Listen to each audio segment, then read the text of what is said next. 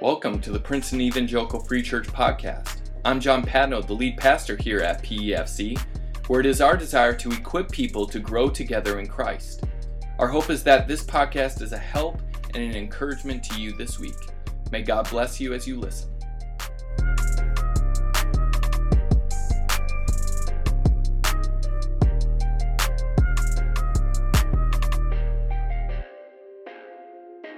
Good morning. Would you open up your Bibles here to Acts chapter 4? Acts chapter 4. For those of you who are new, my name is John Patnode. I'm the senior pastor here at Princeton Free. And it's an honor and privilege to be able to teach and preach and to study the Word with you this morning. Uh, if you're new here and you don't have a Bible, we would love to give you a Bible. We have these really nice Bibles that we bought specifically just to give away to people uh, who don't have one, to a church, specifically a new church. Uh, sometimes you're like, uh, it's not the same translation of the Bible that I'm used to. We'd love to let you use ours. We'd love to even still give you ours to study along with us. Um, and on that same you know, note of blessed to be a blessing, I tell you this, church, we didn't buy these to just collect dust. Right? We bought these so people would read it, would read God's word. And so if you know somebody who you're talking to about Jesus, or you just know somebody you know they don't have a Bible, take one. Like, take it and give it to them, right? But take it, and maybe it's a reminder that, that the Lord is saying, you know what? You need to pray for that person, that the time would be right, that you could give them a Bible and you could study it with them. Before we jump in, would you pray with me here? Father God, we thank you for who you are. We thank you for all the abundance of mercy and grace that you give us. We thank you for the resurrection power that lives and resides in us. And, and from the ashes of death and sin, Lord, we rise with you in newness of life. And what a great honor and privilege that is. And so, Father God, as we begin to uh, read your word, as we begin to search out what you are saying to us here today. Father God, I pray that you would make the appropriate application as you see fit, that your Holy Spirit would be active in our lives. And, and I think for most of us, your Holy Spirit is so active, uh, but Lord, just apply it, uh, transform us. That is, Lord, that is what I pray this morning, that we would be transformed, not just informed by your word. We pray these things in Jesus' name. Amen. As we begin here this morning, uh, many of you may remember in the Gospels there was a time where to the Lord Jesus and asked the Lord Jesus, What is the greatest commandment in the law? And Jesus' response was this You shall love the Lord your God with all your heart and with all your soul and with all your mind this is the great and first commandment. And the second commandment is like it You shall love your neighbor as yourself. These two commandments, right, depend on all the law and the prophets. In other words, all the law, all the prophets, all the Old Testament, all find, find simple, right? But what does it mean? What would it look like if the church really loved God and really loved others well? That is what we read inside of Acts chapter 4, verse 32. We have this summary of what it really looks like to practically live out loving God and loving others. Look at it with me. It says, Now all the full number of those who believed, they were of one heart and soul. They were of one mind on the cornerstone foundation that is Jesus right? They've surrendered and given their life to Jesus. And because they surrendered and gave all of their life, all their possessions, all of their future to Jesus, says that no one said that they had any things that belonged to him were his own. Because they didn't own it. It was, it was God's. It was the creator of the universe who owned it. And they had everything then in common. And with great power, that is boldness and effectiveness, the apostles were giving the testimony about the resurrection of the Lord Jesus.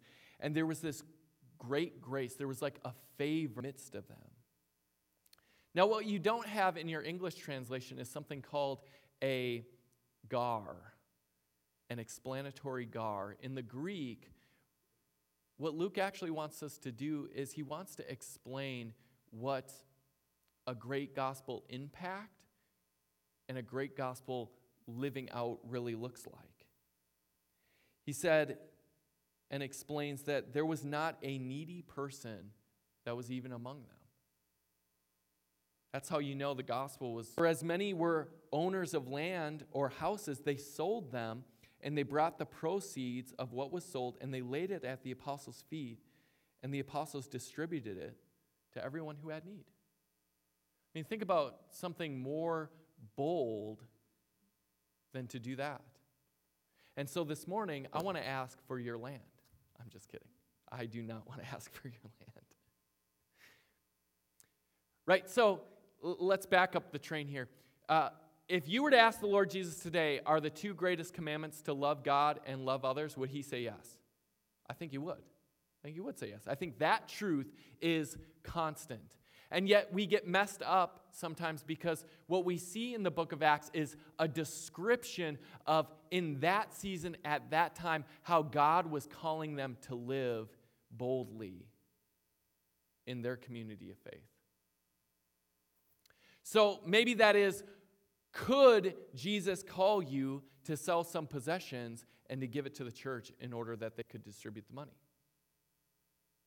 Absolutely. Jesus can call you to do that. Could Jesus call you to do other things as well? We, as a church, and why studying the book of Acts, this is where we're trying to bridge that gap to say, okay, Lord, what does it look like for us in our time to be bold in our faith, be effective in our witness, and for everyone around would say, God is in their midst, right? There is this great favor of the Lord that is with everything that they're doing. And for that, we're going to transition and we're going to look at three portraits of people that were in, in this community that seems like they could do no wrong, right? The first one is Barnabas. I want to be your Barnabas. I want to be your Barney. Barnabas means son of encouragement. This is one of the servants of the church that God is using to build up this body. It says in verse 36, it says, Thus Joseph, who was also called by the apostles Barnabas, which means son of encouragement, a Levite, a native of Cyprus, he sold a field that belonged to him, and he gladly brought it and laid it at the apostles' feet. He saw what God was doing and wanted to be a part of it. This isn't the last time we hear about Barnabas. If you're familiar with the book of Acts, we see Barnabas come up throughout it. And so we're going to look at what does it mean for us to be a Barnabas? What might that look like?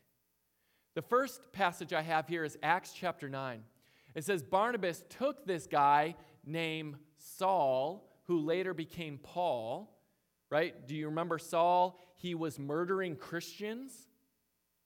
And then he was like, Oh, by the way, I, I changed teams. I'm on your side now. Do you think the apostles trusted him? Barnabas took Paul and he brought him to the apostles and he vouched for him. He declared to them how on the road that Paul, he met Jesus. He is transformed. And not only that, but he preached boldly the name of Jesus. And so, this is what God is doing. We need to bring him in to our community.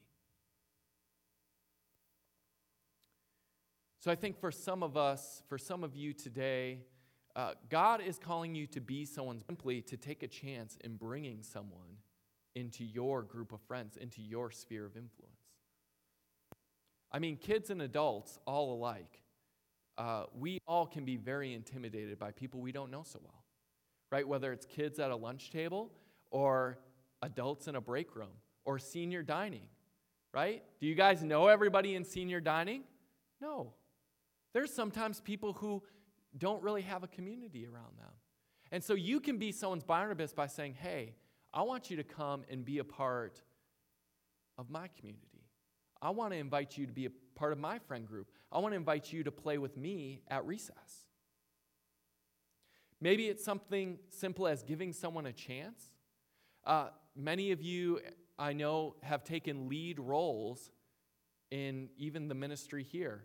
Maybe some of you take lead roles at work. And maybe you can be a Barnabas in someone's life by letting somebody else take the lead, even though you know how to do it. Maybe for some of you, being a Barnabas is inviting someone to be along, come along, and be a part of something that you've done by yourself for years, by yourself, that God's going to say, I want you to call such and such, to bring them along, to be a part of it.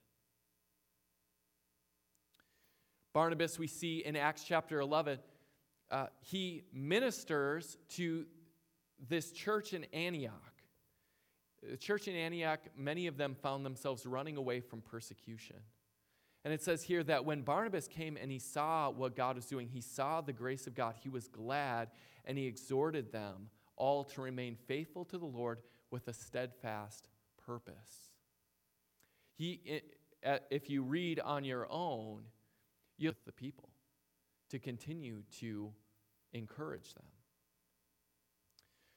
Being a Barnabas this week, for some of you, it might be seeing what God is already doing around you and committing to an extended amount of time and energy in that one specific area. Sometimes when we think of the word exhortation, we think of it in maybe a negative sense, right? We think of it like uh, my parents exhorted me, meaning I didn't clean my room and they dropped the hammer. But that's not what, that's not what Luke means. That's not a biblical idea of exhortation. Uh, the Greek word in exhortation is actually the combination of two words para, which means what's a parapro, right? Side by side, and kaleo, which means as it sounds, coming alongside in order to call out to them a deeper truth. In this case, for Barnabas, he is coming alongside people and calling them towards an area in life that they can continue in faithfulness and purpose. And so, for some of you this week, you need to be a Barnabas. You need to come alongside somebody. You need to make a personal call of encouragement. Maybe it's like uh, how many of you guys watch college football? High school football? That's good. One person. Great. All right, two. Uh, anyone watch the Gophers game yesterday afternoon? Right? Uh, it may seem simple, but the holder for field goals held the ball, big idea, held the ball, and the kicker kicked it, and it went in. We think this is simple, right? Little did we know the kicker had been battling cancer. He was a promising quarterback in high school. Probably thought he'd never play again. I think his leg is like a metal rod. And here he is holding that ball. And where does he run as soon as he's done? He runs to his coach. His coach gives him a big hug. His coach is wiping away tears. Y'all have seen that coach running down the sidelines with their player, encouraging them. That's what God is calling some of you to do. It may seem like someone's running hard after what God is calling them to, and you need to run hard alongside them and encourage them for a time. Maybe you need to encourage a leader who's just sees them. Even in little things, God sees them. Maybe it is, as we watched in the video, maybe it is as simple as buying someone a meal. It can really be as simple as telling someone you're praying for them. Last but not least, we see Barnabas. He wanted to take with them, being Paul and Barnabas, he wanted to take John Mark with them. And we think that, why is that a problem? Well, see, John Mark had some character issues to the point where Paul said, No, I don't want to be with John Mark anymore. John Mark has hurt me. He has failed in ministry. He shirked his duties. He ran and left. I don't want him with me anymore. And Barnabas says, No. He still has this faith in John Mark. He still has a calling to mentor John Mark.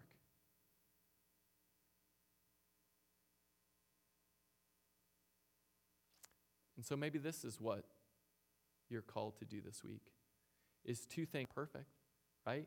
Even if they're a little, as we might say in Minnesota, rough around the edges, right?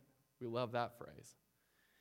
and maybe it's just not giving up on someone who's in the midst of brokenness, maybe someone who's in the midst of failure. Uh, some of you, maybe you know you're a manager yourself, maybe with your own kids. Some of you have felt burned by people you've invested time into, and it can be kind of trust him again. John Mark ends up proving himself worthy. He, he ends up being restored in his standing and doing great things for the kingdom. And so uh, I just think, you know, if Barnabas and Paul would have been like, we're the two best friends that anyone could know, and left John Mark at home, I don't know where John Mark would have been. Maybe still at home. Never really doing what God had called him to do. So that's Barnabas. God's calling you to be a son of encouragement in someone's life. Turn to the person next to you and say, I don't want to be an Ananias. That has a certain flow to it. I don't want to be an Ananias. It's a good thing to say to your spouse. Stop being an Ananias, okay? But we see that literally we're given these portraits as direct contrast in the same church that seems to be growing and thriving. It says, but in the same way, there was a man named, Ananias, and he's with his wife Sapphira. And he kept back for himself some of the proceeds and brought only a part of it and laid it at the apostles' feet. And Peter told Ananias, he said, Look, man, what's your deal? Why has Satan filled your heart to lie to the Holy Spirit? Everyone say, lie to the Holy Spirit. And to keep back for yourself part of the proceeds of this land.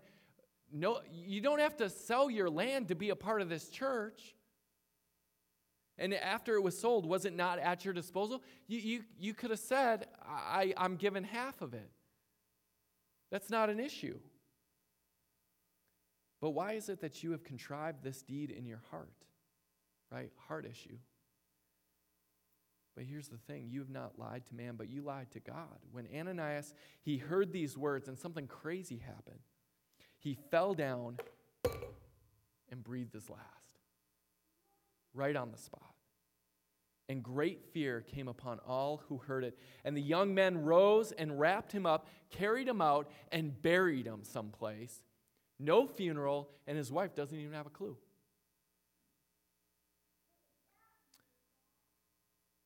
Death by shock, maybe? Satan had dared him to do this. Maybe for Ananias, it was the pride of thinking he would never get caught. Does Satan like debate us with sin to say, oh, you can do that, you'll never get caught, right? Maybe Ananias was just trying to appear more spiritual and gain standing in the church through dishonest gain. Whatever the case, he didn't count the cost. And as Albert Mohler says, if we set our hopes on is the standing in a public sense in front of other people, pleasing men, uh, if we put our hopes in these things, we'll find that at best, we're sorely disappointed. Or that at worst, we, like Ananias, walk a dangerous path of hypocrisy.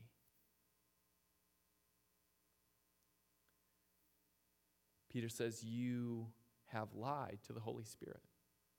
So if Barnabas is a son of encouragement building up the church, Ananias is, at the very least, not building at all. He's not building because he's lying, he's withholding from the Holy Spirit who is trying to build the church. So, how do we lie or withhold from the Holy Spirit? Maybe one thing to get through first to kind of think through this a little bit. Uh, so, who does Ananias lie to? He lies to the Holy Spirit, right? Um, later on, he says something interesting, though. He says, You have not lied to man, but you've lied to God. Right? So, this is an important idea. This is an important doctrine this idea that the Holy Spirit is, in fact, God. Right? The Holy Spirit is God. But not only that, the Holy Spirit is not a force like we oftentimes think of it. Right? How does Peter communicate his relationship, Ananias' relationship to the Holy Spirit? He says, You have lied to the Holy Spirit. Now, can you lie to a force? Uh, uh that doesn't really work. Can you lie? So, God the Holy Spirit is not only God and seen as God, but also seen as a person to interact with. And this helps us not just from false doctrine or something like that, but I think this helps us in thinking through what it means to lie or withhold from the Holy Spirit, thinking of a relational sense. That is, we lie and withhold from the Holy Spirit sometimes by not communicating. Now, how many of you live with a roommate? How many of you live with a roommate you call your spouse? How many of you live with some roommates you call children? Now, what would happen if you your relationship on a scale of very connected to not connected at all? Right? You say that's not very connected at all. And that's the same true with the Holy Spirit. We withhold from the Holy Spirit when we don't actually communicate with Him, when we don't actually take time to pray.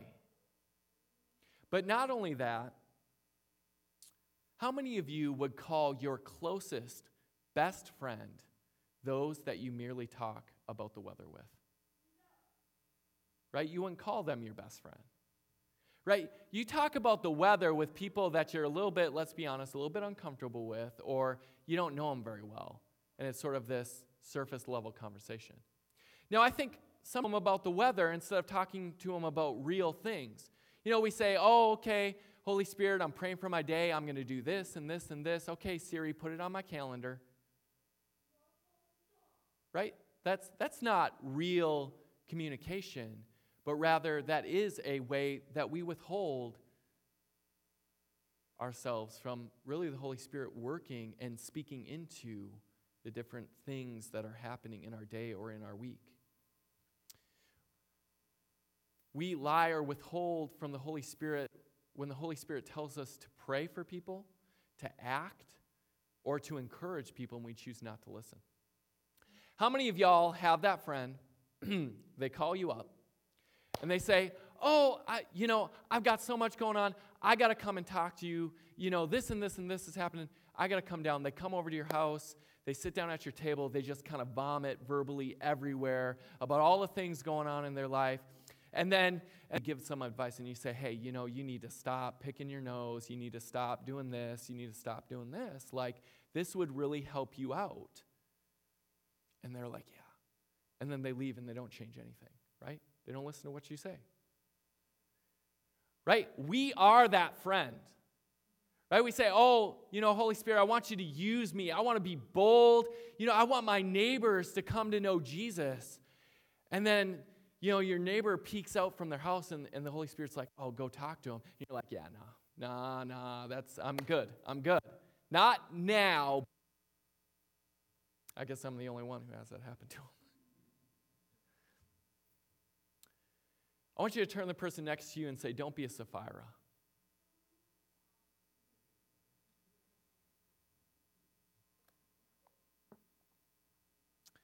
One last point is that, you know, if we continue to lie and withhold from the Holy Spirit, we keep our life segregated, you know, taped off from God to being able to transform.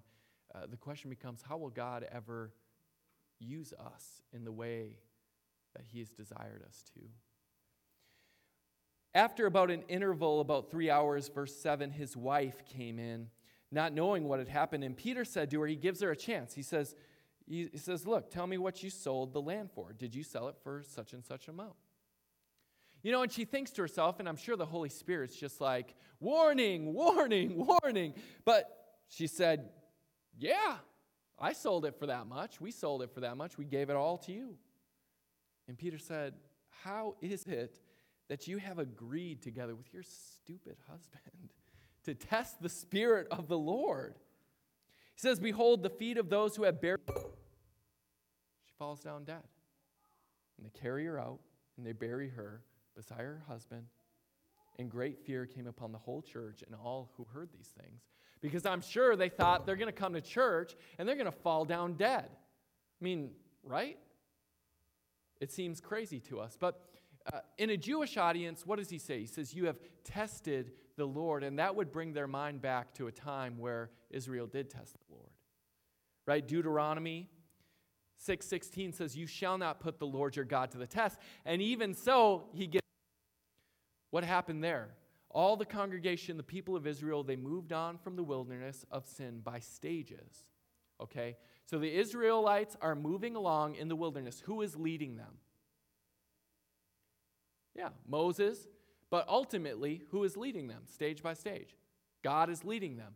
Who is providing their very practical needs as they're living in the desert?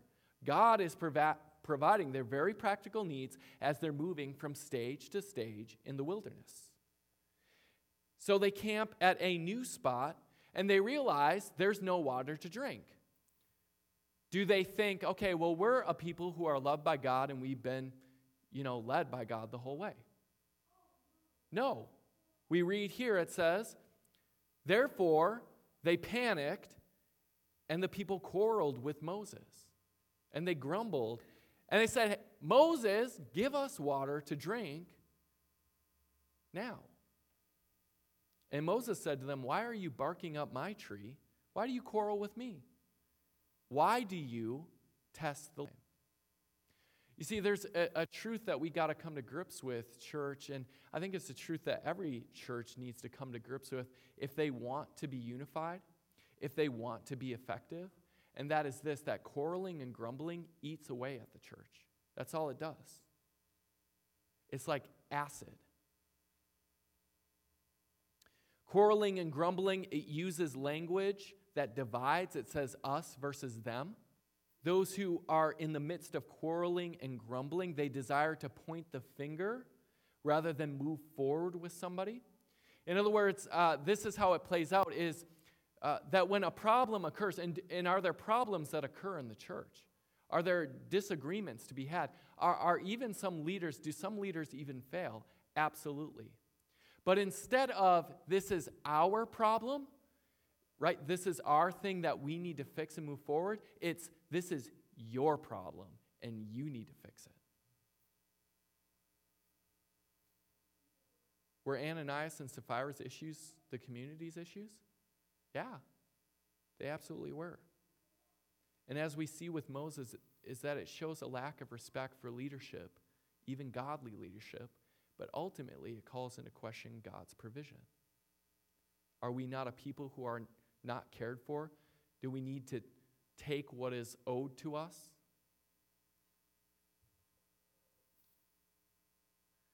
I think quarreling and grumbling proves that we, at the very least, We've forgotten how God has proven his faithfulness time and time again. And that moan as much as we might have hoped. Remember, the Israelites were being led in stages? Did they really mature from one stage to the other? Or did they forget?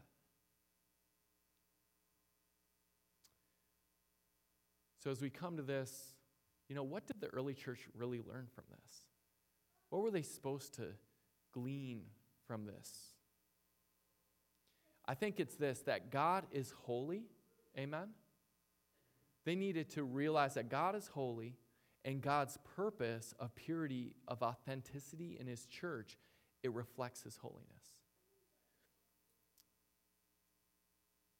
As I was studying this and thinking about the idea that uh, Jesus' church is holy, I was reminded of a passage in Second Chronicles.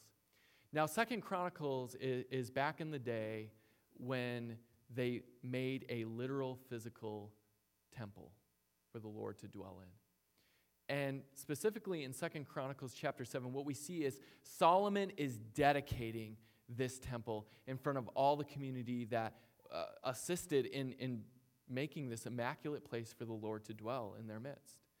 And as soon as Solomon finished his prayer, it says that Fire came down from heaven and it consumed the burnt offerings and sacrifices, and the glory of the Lord filled the temple.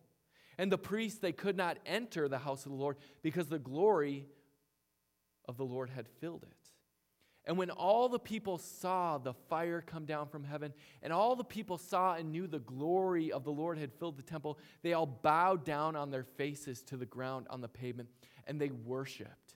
I mean, they, I can just see it. They, and you could hear all their voices giving thanks to the Lord, saying, He is good. His steadfast love, His covenant love endures forever. What a reverence, what an awe that they had for where the glory of the Lord dwelled. This last summer, when I was in Israel, I got to visit part of the wall that still exists, the western wall of that same temple. And there are people that go up to these dead stones and they pray. They pray and they worship. Now, could you imagine if I would have gone up to that wall with all these people worshiping and praying and spit on it, up to that wall and kicked it, or threw a rock at it.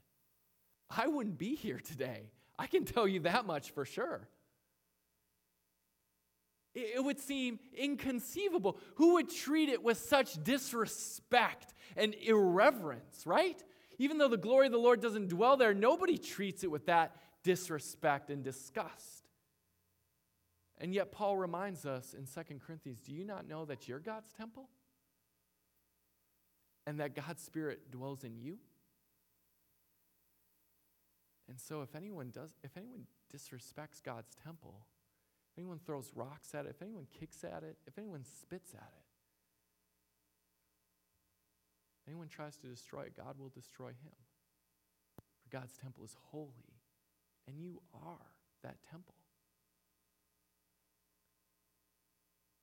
See, church, I think, I think we find it way too easy to be irreverent and to destroy God's church. To make, and I also think it can be all too easy to cease from being the vibrant, living stones we were created to be. I think there are some in our church that have just been sitting there for a while. And I think this passage, no, nobody sent me nasty emails or something like that. That's, that's not why I say these things. This passage isn't just to remind us of what not to do, to not withhold or lie to the Holy Spirit, or not to quarrel or grumble. But really, uh, this passage gives us something, not just takes away.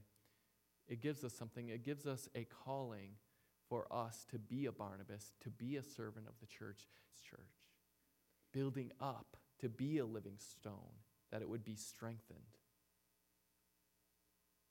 And maybe there's someone here today, you don't know what I'm even talking about when I'm talking about living stones and dead stones.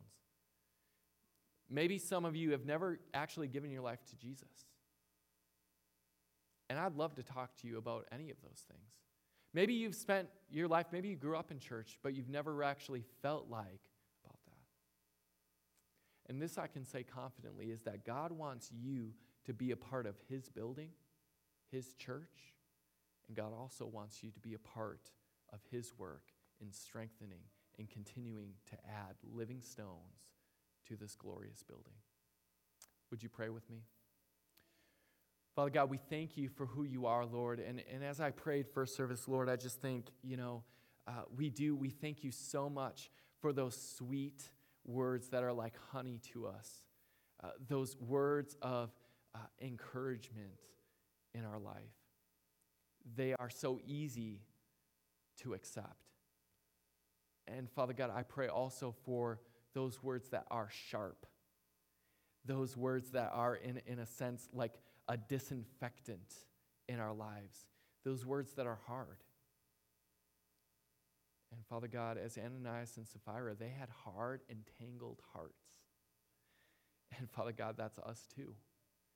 And we need you by the power of your Holy Spirit to softens us and entraps us in order that we might live out that joy in you every day.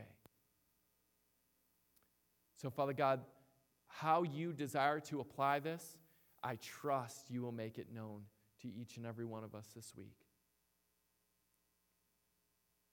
Let us be confident that your word is always true, it's always sure, and it never comes back to us empty, but always bearing fruit. Let us commit ourselves to you today, to being the living stones you have resurrected us to be. In Jesus' holy and precious name do we pray today and tomorrow and for eternity.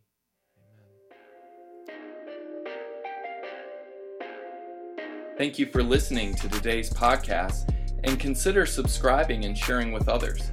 If you'd like to check out more resources or donate to this ministry, please go to princetonfree.com. God bless.